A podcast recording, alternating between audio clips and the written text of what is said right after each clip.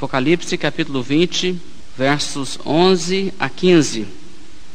Vi um grande trono branco e aquele que nele se assenta, de cuja presença fugiram a terra e o céu, e não se achou lugar para eles.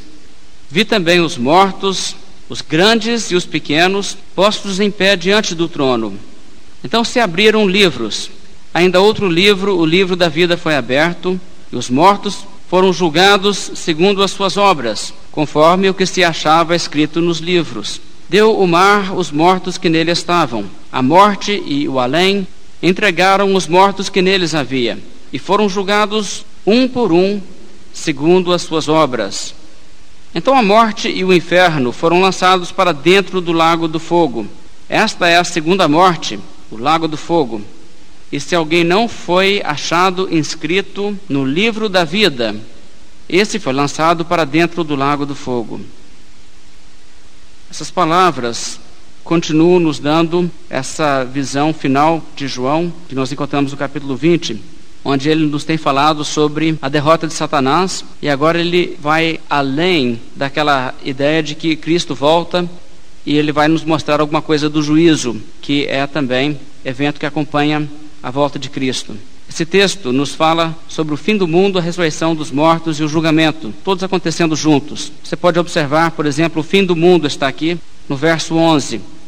Vi um grande trono branco e aquele que nele se assenta, e aqui nós temos o Senhor sobre o trono para julgar. E veja, o verso diz: De cuja presença fugiram a terra e o céu, e não se achou lugar para eles. Então a terra e o céu aquilo que a Bíblia diz, no princípio foram criados os céus e a terra, aqui agora eles saem, porque eles fogem da presença de Deus. Para onde você foge da presença de Deus? Não há onde você poderia ir, em qualquer lugar que você não estivesse na presença de Deus, a menos que você saia totalmente de existência. Então é o fim do mundo aqui. Os céus e a terra fugiram da presença de Deus e não se achou lugar para eles, ou seja, deixaram de existir, não existe mais. Também você tem aqui a ressurreição dos mortos. O verso 12 diz: Vi também os mortos, os grandes e os pequenos, postos em pé diante do trono. Ou seja, eles são levantados, os mortos se levantam. O verso 13 elabora: Deu o mar os mortos que nele estavam, a morte e o além entregaram os mortos que neles havia. Ou seja, não importa onde estejam, como foi a forma da sua morte, todos os mortos são ressuscitados. Não há dificuldade para Deus trazer de volta a vida corpórea, física, todos aqueles que viveram na face da terra, quer tenham sido mortos e sepultados dentro de um caixão, quer tenham sido queimados nas chamas, devorados por animais, não importa. Seja onde estiver, Deus trará as pessoas de volta e reconstituirá corpos físicos para essas pessoas e estarão assim de pé diante do trono para julgamento. Então aqui nós temos a ressurreição, da qual todos fazem parte. Agora nós temos também aqui o julgamento. E é evidente que a ressurreição é em vistas ao julgamento. Nós sabemos que Cristo voltará para julgar, a Bíblia diz, vivos e mortos. Então ele volta e traz consigo o seu povo que está no céu, ele ressuscita todos os mortos e então entramos no juízo. Então isso é o dia do juízo, o julgamento. Veja aqui no verso 11, por exemplo, quando ele diz: Vi um grande trono branco. Esse é o trono no qual Cristo se assenta para julgar. E também nós temos aqui diante do trono, no verso 12, as pessoas em pé. Então se abriram livros, ainda outro livro, o livro da vida foi aberto. E os mortos foram julgados. Então é o julgamento, segundo suas obras, conforme o que se achava escrito nos livros. O verso 13 também conclui dizendo: E foram julgados, um por um, segundo as suas obras. Então aqui os mortos foram julgados, todos são julgados nesse quadro que João nos apresenta, que é a continuação da sua visão. Então é muito interessante que nós temos aqui o julgamento, julgamento segundo as suas obras, ele diz. É claro que isso já foi referido no Apocalipse, você se lembra, por exemplo, o capítulo 11 de Apocalipse, o verso 18 nos diz assim: Na verdade, as nações se enfureceram, chegou, porém, a tua ira, e o tempo determinado para serem julgados os mortos, para se dar o galardão aos teus servos, os profetas, aos santos e aos que temem o teu nome, tanto aos pequenos como aos grandes, e para destruir os que destroem a terra. E então, Apocalipse 11, nós já temos uma referência a esse mesmo quadro: todos sendo julgados, tanto pequenos como grandes, todos estando diante de Deus para julgamento sendo esse o dia da ira de Deus, e também o texto nos diz que há um resultado duplo.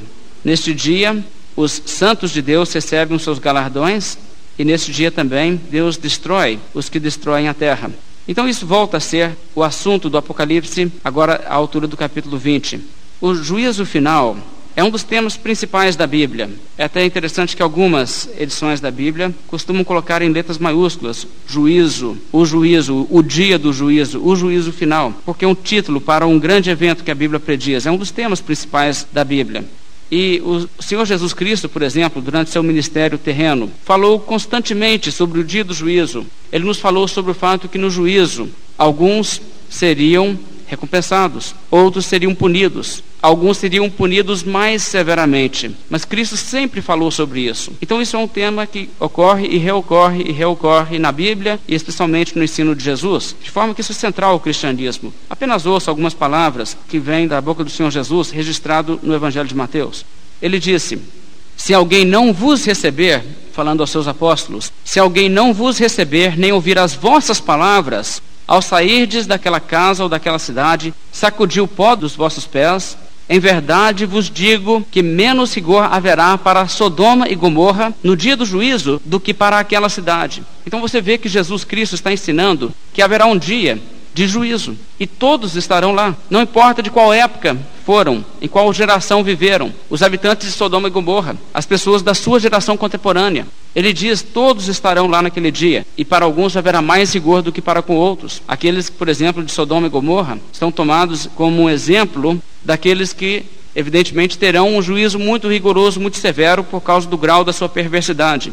Mas para pessoas que ouvem a pregação do Evangelho e desprezam, para estes ainda haverá um rigor maior no dia do juízo. Jesus também disse: Ai de ti, Corazim, ai de ti, Betsaida, porque se em Tiro e Sidom se tivessem operado os milagres que em vós se fizeram, há muito que elas se teriam arrependido com pano de saco e cinza. E contudo vos digo: no dia do juízo haverá menos rigor para com Tiro e Sidom do que para vós outras. E tu, Cafarnaum, elevar-te-ás porventura até o céu? descerás até o inferno, porque se em Sodoma se tivessem operado os milagres que em ti se fizeram, teria ela permanecido até o dia de hoje.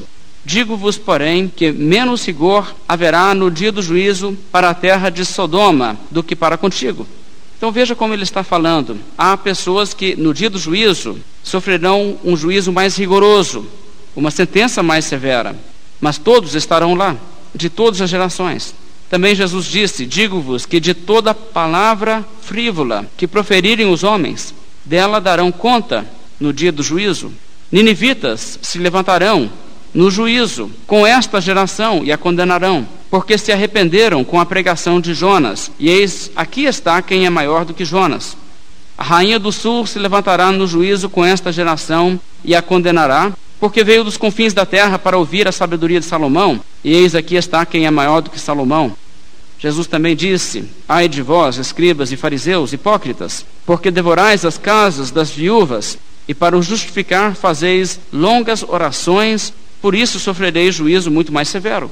Então Jesus está sempre falando do juízo, fora o fato de que ele várias vezes falou do juízo na forma de uma parábola.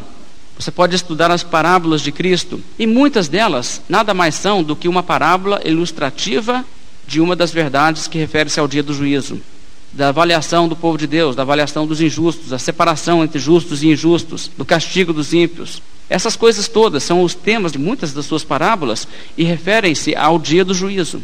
Então, o dia do juízo é certo e é o ensino central da mensagem de Jesus Cristo sobre o que nós podemos chamar de escatologia. Na volta de Cristo haverá um juízo e todos de todas as gerações comparecerão e serão julgados, e o próprio Senhor Jesus Cristo será o juiz naquele dia. Ele mesmo disse: O Pai a ninguém julga, mas ao Filho confiou todo o julgamento. E nós devemos entender também que a mensagem do dia do juízo é a própria mensagem que nós temos para anunciar ao mundo. Isto é, integral a mensagem do Evangelho, e não existe evangelismo sem pregar sobre o juízo vindouro. A linguagem, por exemplo, de João Batista, quem vos induziu a fugir da ira vindoura, referindo-se ao dia do juízo, aquele dia em que Deus derramará sua ira, o dia da ira. Veja em Atos capítulo 10, como o apóstolo Pedro nos fala, a missão que Cristo deu Atos 10, 42. E nos mandou pregar ao povo e testificar que ele é quem foi constituído por Deus juiz de vivos e de mortos. Veja, aí está um resumo da nossa mensagem. Pregar que Jesus Cristo é o Senhor e Ele é o juiz de vivos e mortos. Haverá um dia do juízo onde todos prestarão contas a Deus em juízo. É interessante que Pedro não chegou ali na casa de Cornélio para apresentar o Evangelho e fazer aquela abordagem típica que nós vemos hoje em dia, que parece até assim uma massagem no ego, que as pessoas chegam e dizem: Deus te ama e Ele tem um plano maravilhoso para a sua vida. Ele chegou e disse: A mensagem que Deus me deu para pregar é que é um dia do juízo, e Jesus é o juiz de vivos e mortos. E vocês vão prestar contas a Jesus no dia do juízo. E é necessário estar preparado, porque naquele dia haverá uma separação uns para a condenação e outros para a vida eterna. Também Atos 17, no verso 31, o apóstolo Paulo está falando em Atenas ao que nós poderíamos chamar da elite intelectual daquela era, daquela geração, e ele ali no meio daquela situação não chegou dizendo: Deus tem um plano maravilhoso para a vida de cada um de vocês. Ele chegou ali dizendo: existe um dia do juízo e vocês vão estar no dia do juízo, quer queiram, quer não queiram. Veja Atos 17, o verso 31. Porquanto estabeleceu um dia em que há de julgar o mundo com justiça por meio de um varão que destinou e acreditou diante de todos, ressuscitando-o dentre os mortos. Veja, irmãos, isso é evangelismo. É isso que é evangelismo, biblicamente. É abordar o não cristão, o não convertido, com a mensagem do juízo de Deus, de que um dia haverá de prestar contas a Deus em juízo. E é isto que Paulo fez. Ele falou sobre o juízo vindouro. É também interessante notar o capítulo 24 de Atos, onde Paulo faz exatamente a mesma coisa. E o apóstolo Paulo poderia se preocupar em fazer uma boa impressão, não é? Afinal de contas, ele estava representando o cristianismo, todos os cristãos, diante de um magistrado a essa altura. Ele estava preso, ele sabia que, conforme ele representasse, a religião cristã influenciaria a ótica de um daqueles que era líderes, um dos poderosos daquela geração, poderia fazer com que ele fosse mais ou menos simpático aos cristãos e à mensagem cristã como um todo. Mas ele não chegou ali buscando né, fazer uma média com aquele governador, mas na verdade o que ele faz? Ele volta a dizer que vem o dia da ira, prepare-se para aquele dia, porque o dia é certo. Atos 24, verso 25. Dissertando ele, Paulo no caso, acerca da justiça, do domínio próprio e do juízo vindouro, ficou Félix amedrontado e disse: Por agora podes retirar-te, e quando eu tiver vagar, chamar-te-ei. Veja que o testemunho de Paulo para aquele homem era que haveria um juízo vindouro. Isso até chegou a assustar a Félix. Então nós devemos entender, irmãos, que a mensagem bíblica de um juízo vindouro é central a toda a Bíblia, é a culminação da história humana e é a mensagem que nós temos que anunciar ao mundo. Porque o mundo desconhece e desacredita, mas mesmo assim estará lá. Sodoma e Gomorra nunca ouviram do Evangelho, eles nunca ouviram, talvez, do juízo vindouro, mas estarão no juízo. Tiro e Sidom também estarão no juízo. As pessoas de todos os lugares, de todas as épocas, de todas as gerações, todos estarão naquele dia presentes. E isso é impossível de se evitar, impossível de escapar. O Apocalipse, voltando para o nosso texto, nos mostra que esse juízo é um juízo todo abrangente. Todos estarão presentes naquele dia. Deus se sentará no trono, nesse sublime trono branco. O verso 12, Apocalipse 20, o verso 12 diz: Vi também os mortos, os grandes e os pequenos postos em pé diante do trono. O verso 13 diz: Deu o mar os mortos que nele estavam, a morte e o além entregaram os mortos que neles havia. Então todos são agregados. Todos aqueles que estavam mortos também são ressuscitados, de forma que Cristo será naquele dia juiz de vivos e de mortos ele nos fala aqui de um juízo que é individual. O verso 13 continua dizendo: E foram julgados um por um, segundo as suas obras. Um por um.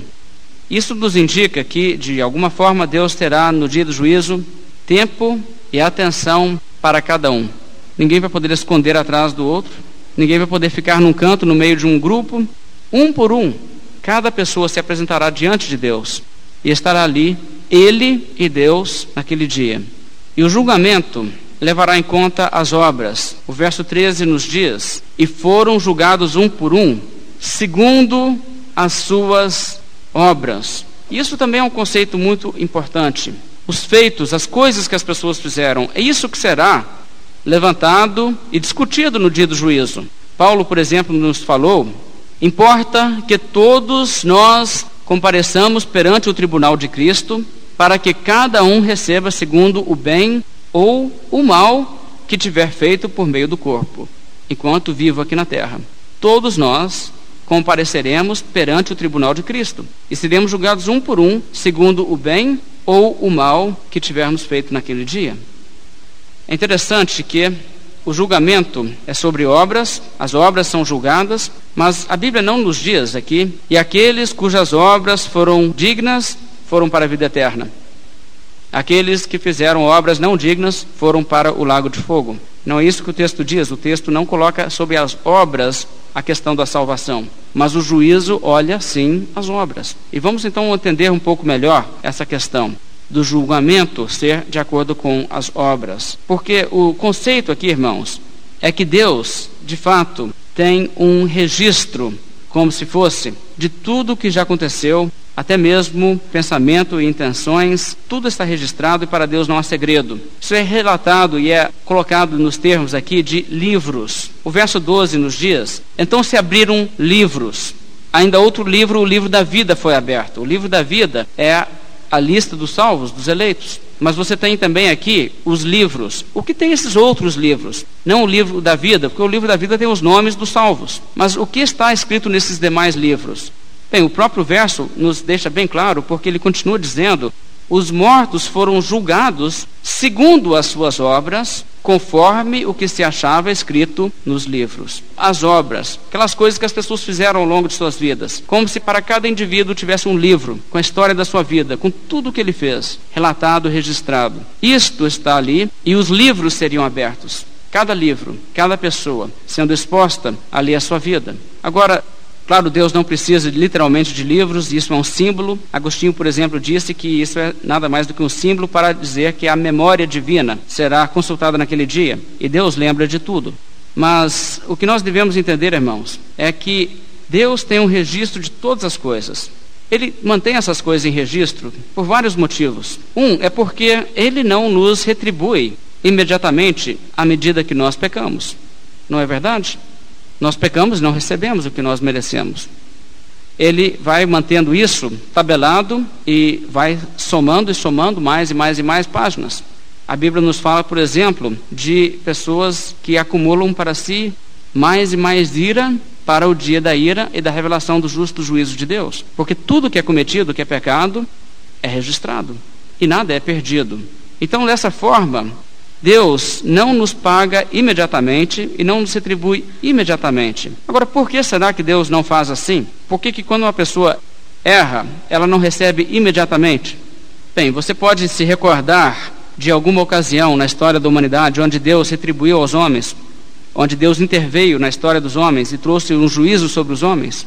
Há várias ocasiões, mas a única ocasião em que Deus fez uma coisa mais global, uma coisa mais universal, não apenas com um homem aqui, como ele fez quando matou, por exemplo, Herodes, que não deu a glória a Deus, mas quis glória para si, foi quando ele fez o dilúvio. E o dilúvio foi um juízo universal sobre a humanidade. Escaparam ali apenas oito indivíduos de toda a humanidade. E isso nos é um quadro, é uma representação do que seria se Deus lidasse com os homens, sempre retribuindo conforme eles merecem. Se Deus, em nossos dias, interferir e mandar um juízo a humanidade seria novamente devastada.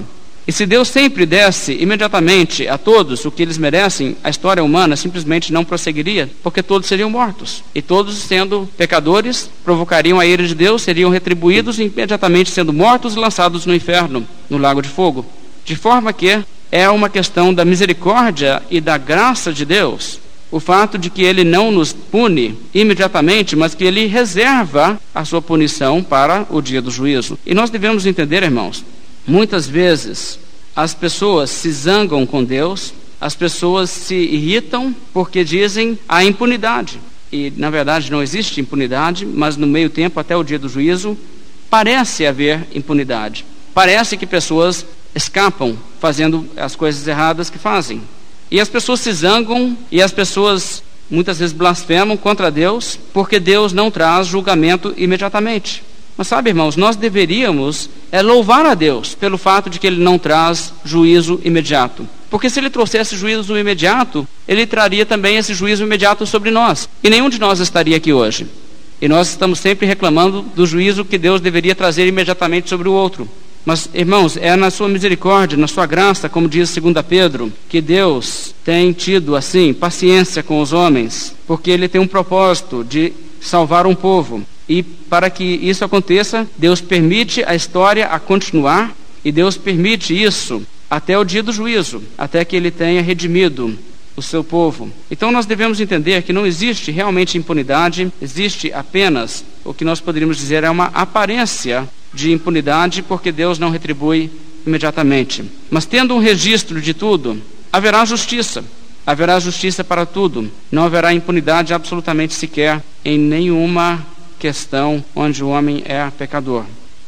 É interessante também que Deus tem um registro, porque muitas vezes nós esquecemos das coisas, não é?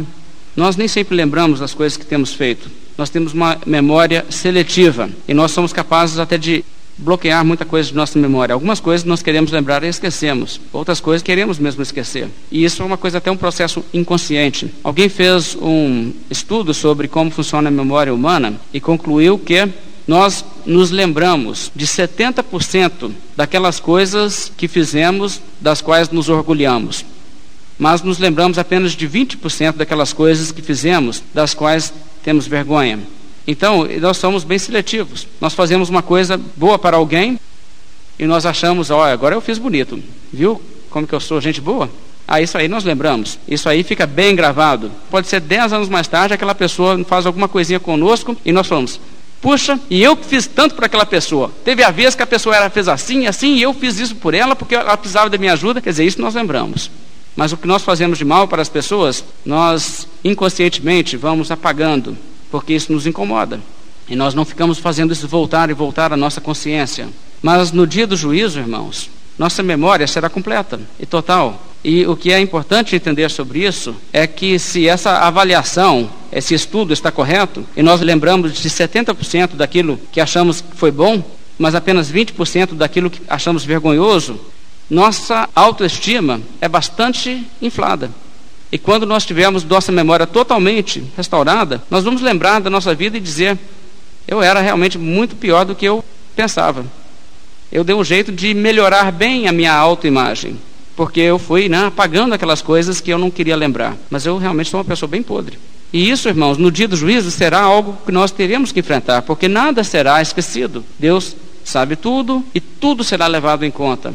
O apóstolo Pedro, por exemplo, nos falou de pessoas que estão vivendo no pecado, os quais hão de prestar contas àquele que é competente para julgar vivos e mortos. Ele é competente, ele é capaz de fazer isso e ele tem qualificação para fazer isso. Também Paulo disse: Assim, pois, cada um de nós dará contas de si mesmo a Deus. E quando nós pensamos sobre isso, nós temos então aqui um quadro que nos mostra tudo que nós fizemos está gravado, registrado. E nós vamos fazer o quê?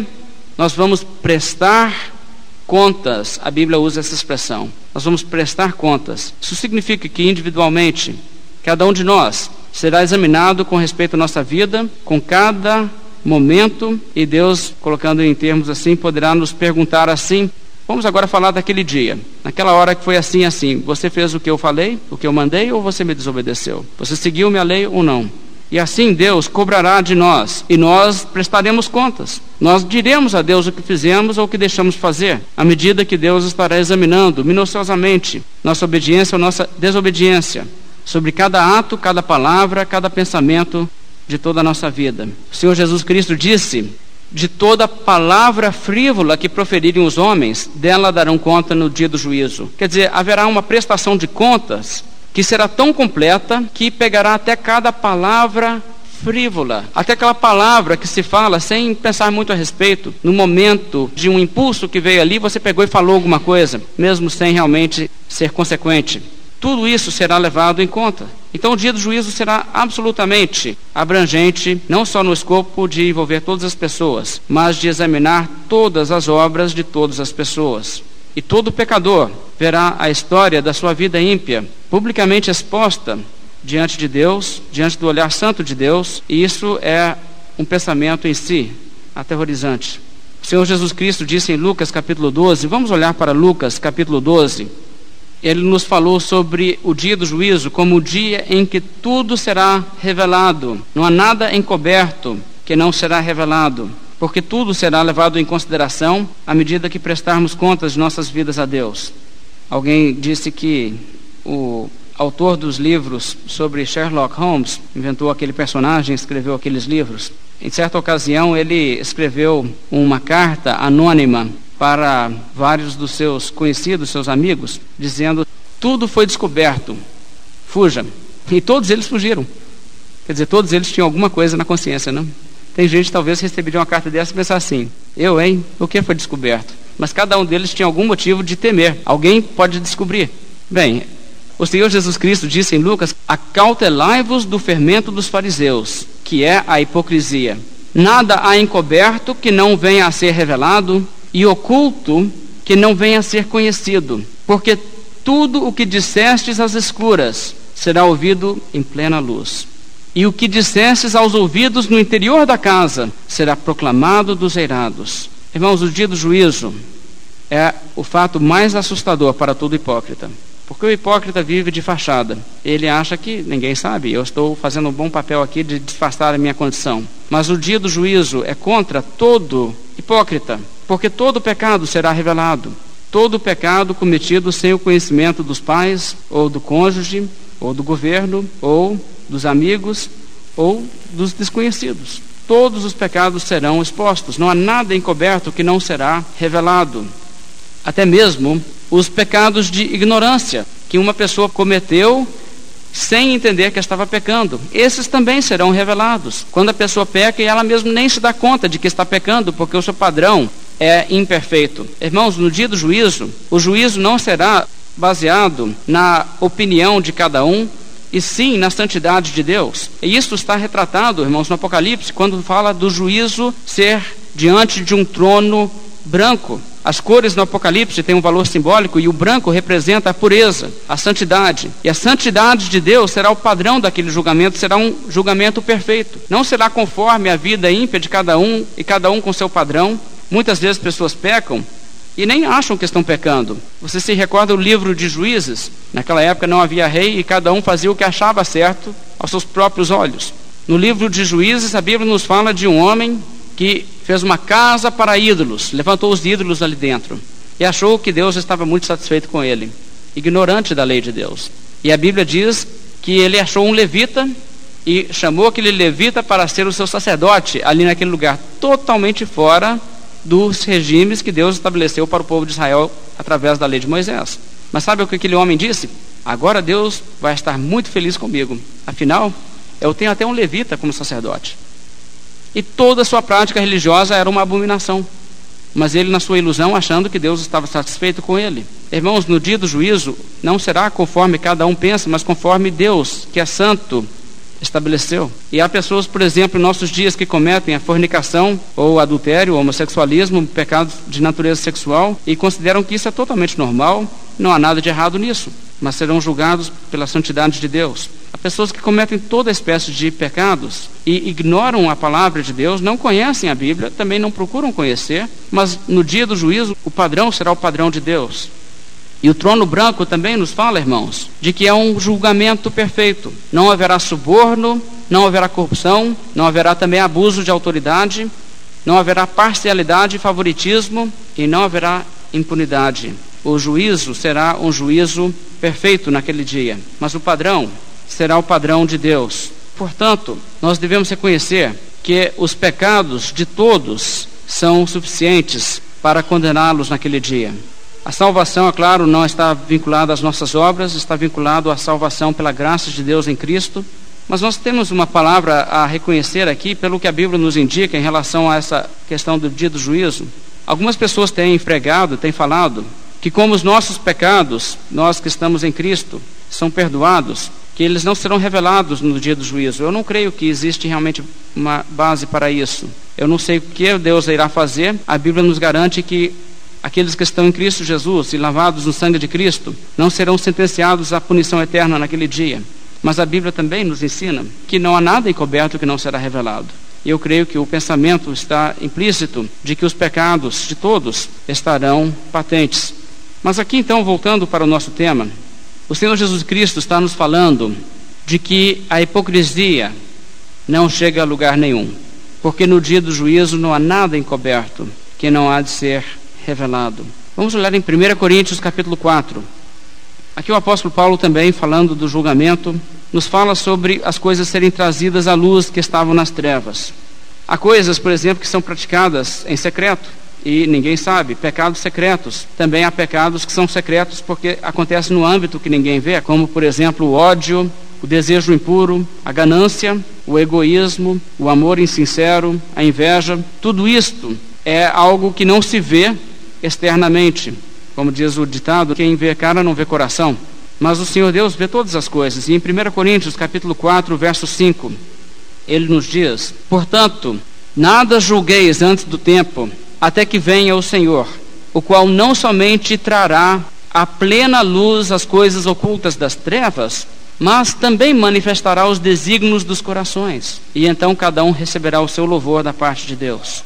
Veja que o dia do juízo é a volta do Senhor nesse texto. Nada julgueis antes do tempo, até que venha o Senhor. E aí é o dia do juízo, o qual não somente trará à plena luz as coisas ocultas das trevas, mas também manifestará os desígnios dos corações. Então, no dia do juízo, as coisas ocultas das trevas serão manifestadas, e também os desígnios dos corações, ou seja, a motivação, a intenção, o desígnio também será levado em consideração e será avaliado. E sabe, para alguns isso é um consolo, e para outros isso é assustador. Porque quando nós falamos, por exemplo, do desígnio do coração, muitas vezes nós sabemos há pessoas que fazem coisas com sinceridade, mas são mal interpretadas. Ah, ele está querendo é aparecer. Ele está querendo fazer isso para conseguir alguma coisa. E uma avaliação que penetra até mesmo as intenções do coração demonstra que, na verdade, a pessoa não estava com uma intenção errada.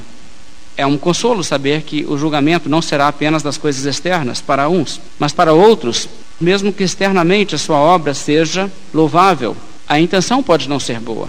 Vamos ver o que Jesus disse em Mateus capítulo 6. Jesus está aqui lidando novamente com essa questão da hipocrisia e a transparência. E uma coisa, por exemplo, irmãos, que nós devemos pensar: se eu faço uma coisa boa externamente, mas por um motivo errado, isso é, afinal de contas, o que? Uma obra boa, uma obra má ou uma obra meio boa e meio má? É uma obra semi-boa, sei lá. Se eu faço uma coisa boa externamente por um motivo errado, Deus me dá 50% de recompensa, ou à medida que eu faço com uma intenção errada, a minha obra em si é uma obra má que é digna de punição e não uma obra boa. Eu creio que é evidente que uma obra externamente boa, pela razão errada, é uma obra má. E sabe, há tantas vezes que nós fazemos isso e achamos, né, agora Deus vai me recompensar. É tão fácil entrar nesse modo de pensar. Às vezes nós fazemos coisas apenas para impressionar as pessoas, para as pessoas pensarem bem de nós e não com a sinceridade do coração. O apóstolo Paulo, por exemplo, nos fala sobre servos servir aos senhores, não apenas à vista, mas de coração, como para o Senhor. A Bíblia nos fala da intenção do coração.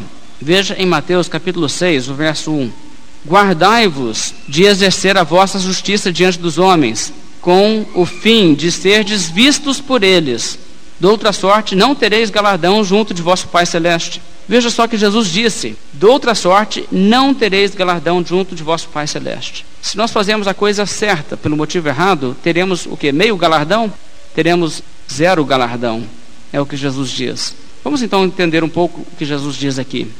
Você se lembra o que Paulo falou, o apóstolo falou sobre homens que estavam pregando o evangelho, não sinceramente, mas por porfia e por inveja, querendo aparecer, querendo ser os mais destacados na igreja, sendo aqueles sobre os quais os olhares da igreja estavam dizendo: Este é um dos nossos grandes líderes. Essa era a sua motivação. Paulo sabia que era isso e Paulo fala sobre isso. Paulo diz, num certo sentido, para efeito do evangelho ser pregado, graças a Deus que o evangelho está sendo pregado porque eles não eram hereges, eles estavam pregando Cristo. Só que a motivação deles não era certa. Todo aquele trabalho pela motivação errada, diante de Deus serão recompensados no dia do juízo?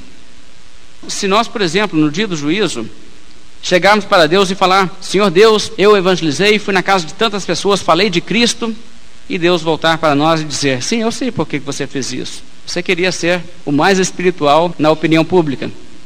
O que adianta? Ou se, por exemplo, nós contribuímos para que a igreja nos reconheça, coloque o nosso nome num quadro. Este prédio foi possível pelas doações do irmão Fulano. Veja o que Jesus diz no verso 2.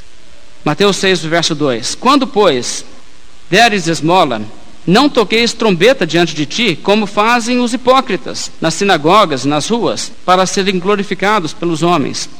Em verdade vos digo que eles já receberam a recompensa. Tu, porém, ao dares a esmola, ignore a tua mão esquerda o que faz a tua mão direita, para que a tua esmola fique em secreto, e teu pai que vê em secreto te recompensará. E quando orardes, não sereis como os hipócritas, porque gostam de orar em pé nas sinagogas, nos cantos das praças, para serem vistos dos homens. Em verdade vos digo que eles já receberam a recompensa. Tu, porém, quando orares, entra no teu quarto e fechando a porta, orarás a teu pai que está em secreto, e teu pai que vem em secreto te recompensará. Jesus diz aqui: você deve fazer a sua oração em secreto, você não deve buscar aparecer. Lembro de uma vez que eu vi uns jovens fizeram uma vigília, resolveram fazer uma vigília. Jovens da igreja então se reuniram e passaram a noite inteira em oração na igreja. E de manhã, quando chegaram as pessoas da igreja para a reunião, eles já estavam lá, um dos jovens disse: Veja, estivemos aqui orando, falando com o Senhor a noite inteira. Veja como nossos rostos estão brilhando. E alguém respondeu: Quando Moisés desceu do monte, ele não sabia que seu rosto brilhava. Muitas vezes nós estamos assim, né? Nós temos que impressionar as pessoas, temos que mostrar serviço. Irmãos, nós não temos que fazer isso. Isso, aliás, é um clima horrível de se cultivar na igreja. Seja à medida que nós fazemos as contribuições para a igreja, à medida que nós fazemos trabalhos para a igreja, a oração. Essas coisas, irmãos, nós devemos fazer para o Senhor e não para sermos vistos dos homens. E se for feito com a intenção correta, Deus que vê em secreto recompensará. E eu creio que, por exemplo, o que é feito muitas vezes em igrejas, como o costume de reconhecer pessoas que fazem contribuições, especialmente financeiras, em público, agradecimentos a coisas assim, isso não é bíblico e isso deve ser abandonado. Deve ser feito da seguinte forma, como diz a Bíblia: Não saiba a tua mão esquerda o que faz a tua mão direita, e teu pai que vem em secreto, ele te recompensará. Nós não queremos privar as pessoas de serem recompensadas pelo Senhor naquele dia, não é mesmo? Então devemos sempre considerar isso. Mas o apóstolo Paulo, por exemplo, nos disse que o dia do juízo é o dia em que Deus há de julgar os segredos dos homens. Então, aquele dia, o dia do juízo, será o fim de toda a hipocrisia. As transgressões todas, sejam a nível de intenção, sejam a nível de prática externa, todas serão expostas e todas serão julgadas naquele dia.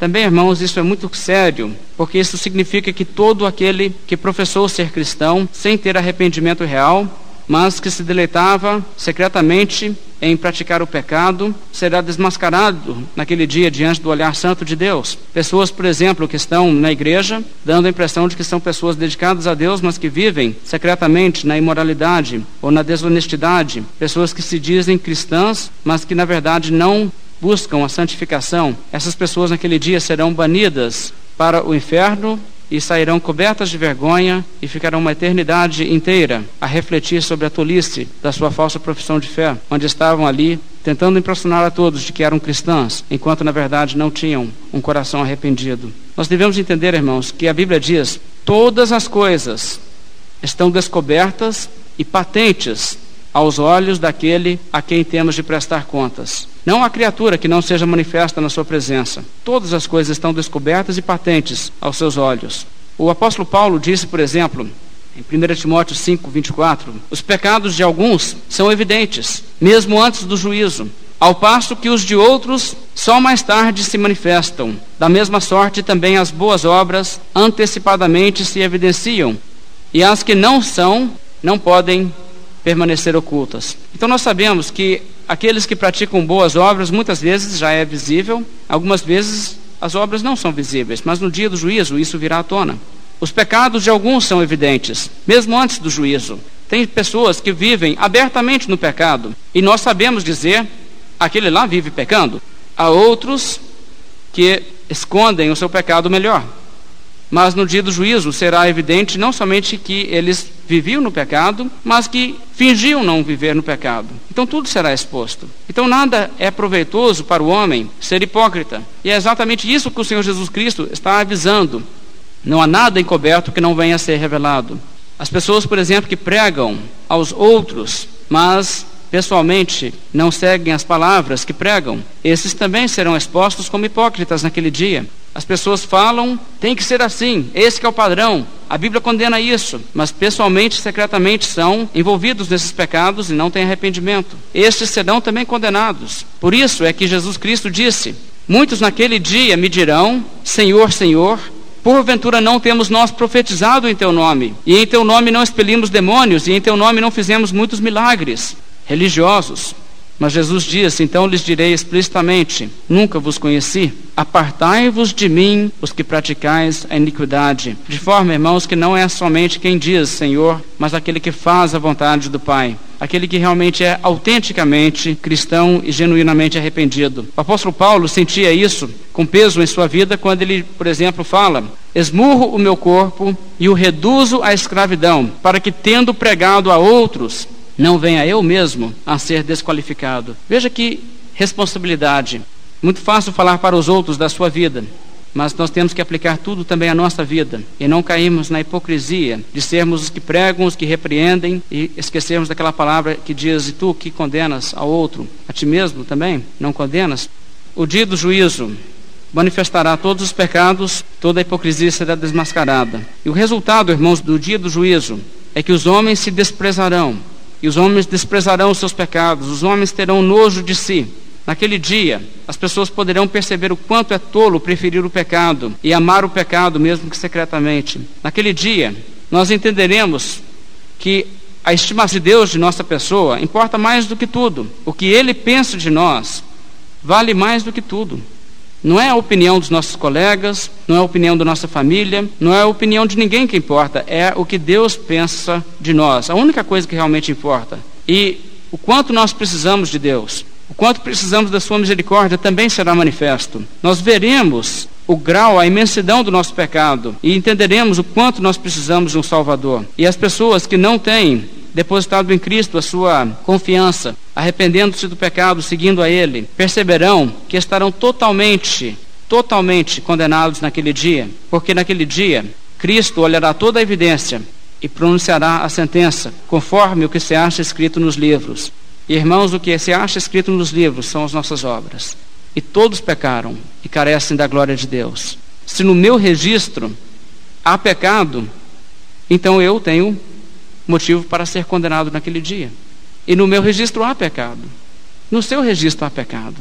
No registro da vida de cada um há pecado e pecado e pecado e pecado e mais pecado. Pecado em abundância. A única salvação é Cristo Jesus, porque onde abundou o pecado, superabundou a graça. Aqueles que sinceramente se arrependem do pecado clamam a Deus por misericórdia para escapar da ira de Deus naquele dia, fogem da ira vindoura, refugiando-se em Cristo, esses naquele dia estarão seguros. Mas todos aqueles que não estiverem preparados, estando em Cristo, tendo abandonado e arrependido-se do pecado, esses naquele dia serão condenados. A Bíblia diz: todos quantos não foram achados inscritos no livro da vida foram lançados para dentro do lago do fogo. Irmãos, a mesma condenação que o diabo tem, onde diz no verso 10 de Apocalipse 20: serão atormentados de dia e de noite pelos séculos dos séculos no lago de fogo. Esta é a condenação para todos aqueles que não tiveram seus nomes escritos no livro da vida. Por isso, irmãos, a Bíblia nos diz: de tudo que se tem ouvido, a suma é: teme a Deus e guarda os seus mandamentos, porque isso é o dever de todo homem. Porque Deus há de trazer a juízo todas as obras, até as que estão escondidas, quer sejam boas, quer sejam más. Um dia final de acerto de contas é uma necessidade lógica. Nós sabemos disso. Há muita coisa que não é corrigida nessa vida. Há muita coisa que escapa, digamos assim, né? que não é punido. Mas nós sabemos, irmãos, também que Deus estabeleceu um dia exatamente por isso. Por isso a Bíblia diz: nós não devemos nos vingar, mas dar lugar à ira, porque Deus há de julgar todas as obras. Não é necessário que você se vingue, Deus há de julgar. Se você se vingar, o que você estará fazendo apenas é acumulando mais na sua ficha para aquele dia. Deixe que Deus lide com o próximo. E a Bíblia nos mostra, irmãos, que esse entendimento deve nos despertar a evangelizar. O apóstolo Paulo, quando disse: Importa que todos nós compareçamos perante o tribunal de Cristo, para que cada um receba segundo o bem ou mal que tiver feito por meio do corpo, imediatamente segue dizendo: E por isso, conhecendo o temor do Senhor, persuadimos os homens. 2 Coríntios capítulo 5. Paulo diz: Nós, tendo esse tipo de temor de Deus, sabendo do dia do juízo, nós também temos motivo para evangelizar, para falar com as pessoas, porque as pessoas não estão preparadas para aquele dia. Mas, irmãos, eu gostaria de concluir falando uma palavra sobre por que há um dia do juízo. Há um dia do juízo para desmentir os falsos conceitos morais que os homens inventam para si e revelar o verdadeiro padrão de Deus do que é certo e errado, o que é condenado e o que não é. Naquele dia, muitos mitos que pessoas têm inventado, como por exemplo, é pecado, transfusão de sangue. Esses tipos de mitos serão desmascarados diante do padrão correto, que é o padrão de Deus. E também os falsos conceitos, as pessoas que dizem isso é contra a lei de Deus na Bíblia, mas eu acho que não tem nada a ver. Isso também será exposto e corrigido no dia do juízo. O dia do juízo também é para se fazer justiça em relação a todo pecado impune, para que nada fique impune, porque Deus é justo. O dia do juízo também é para que todo joelho se dobre diante do Senhor e toda língua confesse que Jesus Cristo é Senhor para a glória de Deus Pai, para que todos honrem o Filho do modo por que honram o Pai. E o dia do juízo, irmãos, é para manifestar a justiça e a perfeição de Deus. A Bíblia nos diz que o Senhor dos exércitos é exaltado em juízo e Deus, o Santo, é santificado em justiça. Quando Deus executar juízo, ele será exaltado e será santificado nisso. Uma coisa que é verdade, embora seja absurda, é que todo ser humano, toda pessoa que viveu nesse mundo, que chegou a um grau de maturidade intelectual para raciocinar um pouco sobre a vida e sobre o certo e errado, todos nós temos criticado a Deus e temos suspeitado da sua bondade e da sua justiça, e todos nós temos acusado Deus de injustiça. Eu tenho e você tem. E isso não adianta negar, porque veja só, Todos nós temos um certo senso de justiça. Deus nos constituiu seres morais, nós sabemos disso e nós lidamos com essas questões de justiça a vida inteira. Podemos lembrar, por exemplo, de situações que voltam até a nossa infância, onde nós dizemos: "Ah, naquela ocasião não foi justo o que fizeram comigo". Mas também nós sempre temos uma tendência de avaliar nossas vidas e dizer: "Deus não foi justo comigo". E isto é uma blasfêmia começamos a reclamar em face das situações que vivemos e dizer que não é justo o que nós passamos. E um dos motivos para o dia do juízo é para corrigir isso e mostrar que Deus nunca foi injusto com ninguém. Nós temos um senso de justiça, sim, mas nosso senso de justiça é deturpado. E nós não somos capazes de avaliar corretamente as coisas. E nós provamos isso quando nós acusamos a Deus de não ser justo para conosco. Através de palavras declaradas ou em pensamento, diariamente, através de toda a história da humanidade, milhões de acusações têm sido lançadas contra Deus de Deus não ser justo. Pessoas se tornam amargas e dizem: Deus não é justo comigo porque Ele não me fez ter mais saúde, não me fez mais bonito, não me deu mais inteligência, não me deu mais privilégio de qualquer tipo. Pessoas vivem questionando e acusando a Deus de ser injusto. E dessa forma, irmãos, nós passamos nossa vida até o momento em que nós reconhecemos que isso é absolutamente blasfemo, porque Deus nunca foi injusto com ninguém. Deus nunca foi obrigado a nos dar as coisas que nós muitas vezes reclamamos e murmuramos por Ele não ter nos dado. Ele nunca foi obrigado a nos tratar da maneira que nós achamos. Aliás, Deus não tem nos tratado conforme merecem as nossas iniquidades. E ninguém realmente pode exigir de Deus e reclamar de Deus e dizer: Deus não foi justo comigo. E o dia do juízo também é para isto para que toda boca se cale. Bem, irmãos, vamos nos colocar de pé, fazer uma oração, encerrando nosso estudo dessa noite.